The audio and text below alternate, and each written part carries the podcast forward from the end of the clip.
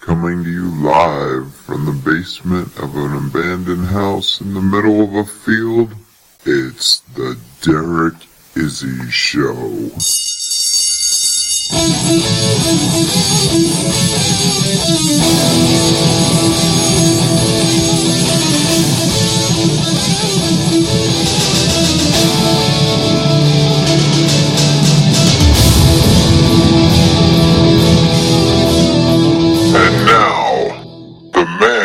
Who's making history his story, Derek Izzy.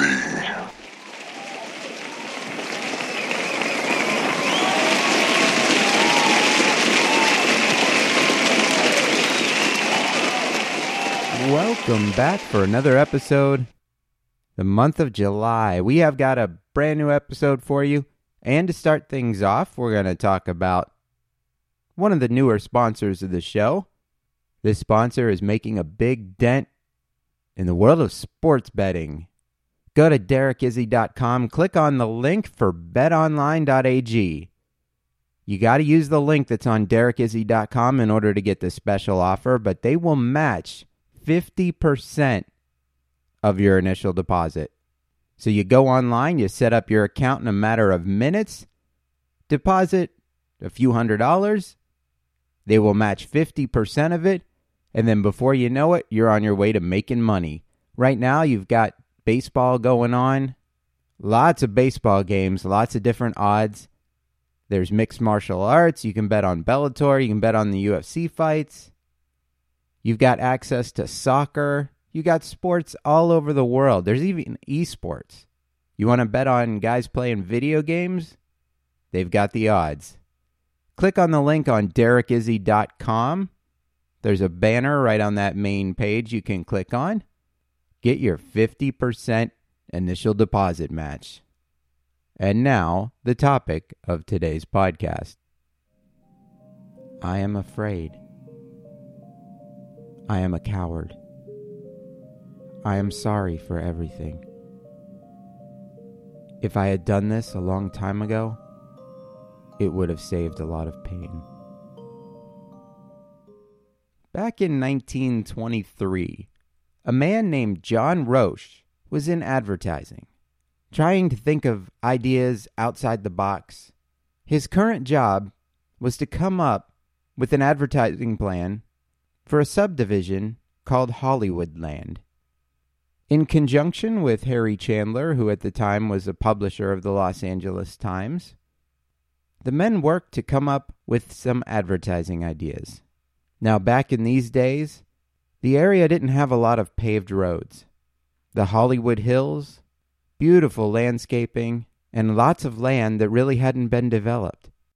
One thing John Roche noticed was that after taking many, many photographs and exploring the entire area, John Roche had an idea.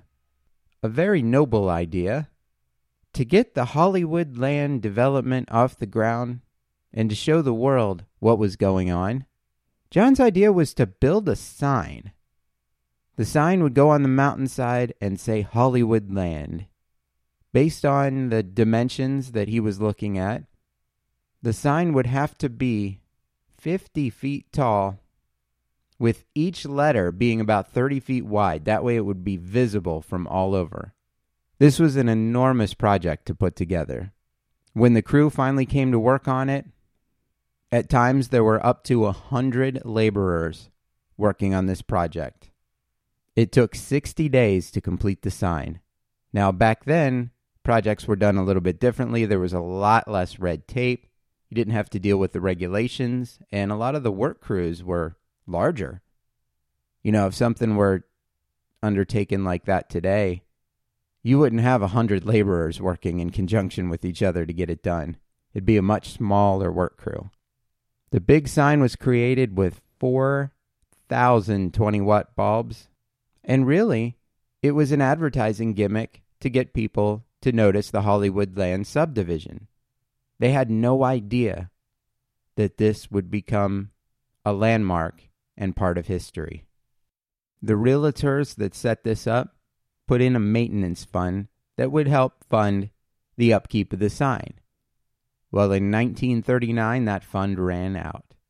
In 1945, the company that owned the sign decided to donate it to the Recreation and Parks Commission. Four years later, in 1949, a windstorm went through the Hollywoodland area, and the H was toppled over during the storm. The Parks and Recreation Commission had no choice but to tear down the sign.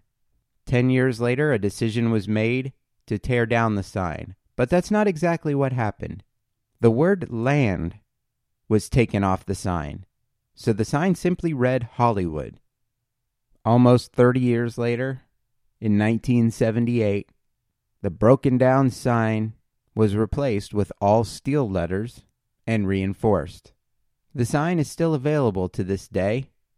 It's become a cultural icon, displaying the word Hollywood on the side of the hill. I'm sure you've seen it in movies, or maybe you've seen it in real life. The sign is now a part of history, representing Hollywood, where actors and actresses go to become famous, to achieve their dreams, to become rich, to conquer the world. February 5th, 1908. Millicent Entwistle was born in Great Britain. Immigrating to the United States with her father as a young child, it is rumored that her mother had died at a young age, but I was unable to confirm that with reliable sources.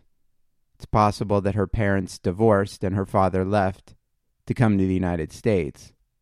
I think that's the more likely scenario in this case. Moving to the United States with her father, they took up roots near Cincinnati, Ohio. By 1913, Millicent and her father had done some traveling. They'd spent time in New York City, they spent time in Cincinnati, Ohio. However, living in the United States with her father would be short lived. In 1922, when Millicent was only 14 years old, her father was struck by a car and died. This tragic hit and run accident would leave Millicent and her two younger brothers with no parents to care for them in the country they had immigrated to. Fortunately for them, their uncle had come to New York City and was the manager for a fairly famous actor. The uncle took the children in. Charles Entwistle, Millicent's uncle, began to show her what show business was about. She really looked up to and respected her uncle, and he inspired her to take on the acting profession. Now, Millicent would go on to attend theater school and then move to Boston and performed with a theater company. She played several roles in different plays, but she struggled to have success on the screen. In 1925, she caught a break. The actor that was managed by her uncle decided to give her a non speaking role in the play Hamlet. This small role attracted some attention for her. A year later, she was recruited by the prestigious New York Theater Guild. Once she graduated from their program, she went on to get the role Martha in a play called The Man from Toronto. A year later, she was cast in a Broadway show called Tommy. In April of 1927, she would marry an actor. Two years later, they were divorced. She charged her ex husband with cruelty and fraud, as he had previously been married and had a son. All of this information was hidden from her. But Millicent continued to act. She auditioned for a film called 13 Women. This looked like her big break for the movie screen. In the movie 13 Women, she played Hazel Clay Cousins. Now, this was a very daring, risque role at the time because Hazel was a lesbian. Back then, roles like that were not embraced on the screen. The movie went through some financial difficulties, and her role as Hazel was ultimately edited out of the movie. This would mark the one and only moving picture screen appearance for Millicent. Her contract with the company called RKO that she was working with was not renewed. On September 16, 1932, having seemingly lost her dream of being an actress, having a marriage fall apart, and still living with her uncle, Millicent's life seemed to be falling apart and in turmoil. She told her uncle she was heading out. She was going to meet some friends and stop at a store to pick up a few things. For her uncle's residence in California was right by the Hollywood sign, the sign that was the symbol of Millicent's hopes and dreams. So she told her uncle she was going out to meet some friends. She was going to go down to a store, pick up a few things. But instead, she went out alone. She hiked up the hill to the Hollywood sign. She climbed up the 50 foot workman's ladder that was by the sign, and she stood on the top of the H. Millicent had been living with her uncle, waiting for roles to come to her, waiting for that phone to ring, waiting for a letter in the mail, something to give her hope. Hope that her dream of being an actress was not just a failed effort, but it appeared that it was a failed effort. And with that, Millicent jumped, plunging 50 feet to her death. Two days later, on September 18, 1932, a woman was hiking in the area. She found a woman's shoe, a woman's purse, a woman's jacket. She opened the purse and found the suicide note. That was what I started the podcast with. Upon looking further down the mountain, she saw the body, Millicent's body. But as the public knew her, she was Peg Entwistle. And this reportedly would not be the end of her Hollywood career, for there are stories of her ghost returning. The ghost story started in the 1940s after the H was blown over in that windstorm. In 1990, 50 years later, a young couple was hiking in the area when they saw a disoriented woman in clothing that looked like it was out of the 1930s. She was just wandering around looking like she was lost, and then she vanished. Peg Entwistle said, I would rather play roles that carry conviction. Maybe it's because they are the easiest and yet the hardest things for me to do. To play any kind of an emotional scene, I must work up to a certain pitch. If I reach this in my first word, the rest of the words and lines take care of themselves.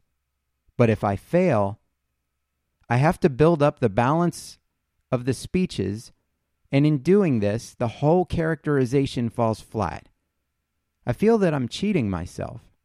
I don't know whether other actresses get this same reaction or not, but it does worry me. She told that to a reporter back in 1929, showing she had the ability to be good hearted and laugh at herself. At the time, no one had any idea of what the future would hold. To this day, people in the area often report smelling a scent of gardenias. This was allegedly the smell of Peg Entwistle's perfume. A park ranger claims to have seen the ghost of Peg Entwistle on several occasions. He said it's usually late at night when it's foggy and it's always accompanied by the strong smell of gardenias. Another resident of Beachwood Canyon said she was exercising, hiking up a trail that went by the sign. She noticed a woman on another part of the trail that looked very strange. Instead of walking, she seemed to glide. Not quite floating, didn't look like a ghost, but there was something very strange about her. This Beachwood Canyon resident caught up to the woman and the woman disappeared, leaving nothing but the scent of gardenias. The irony behind Peg Entwistle's death is that shortly after she committed suicide, she would finally get that offer that she was waiting for.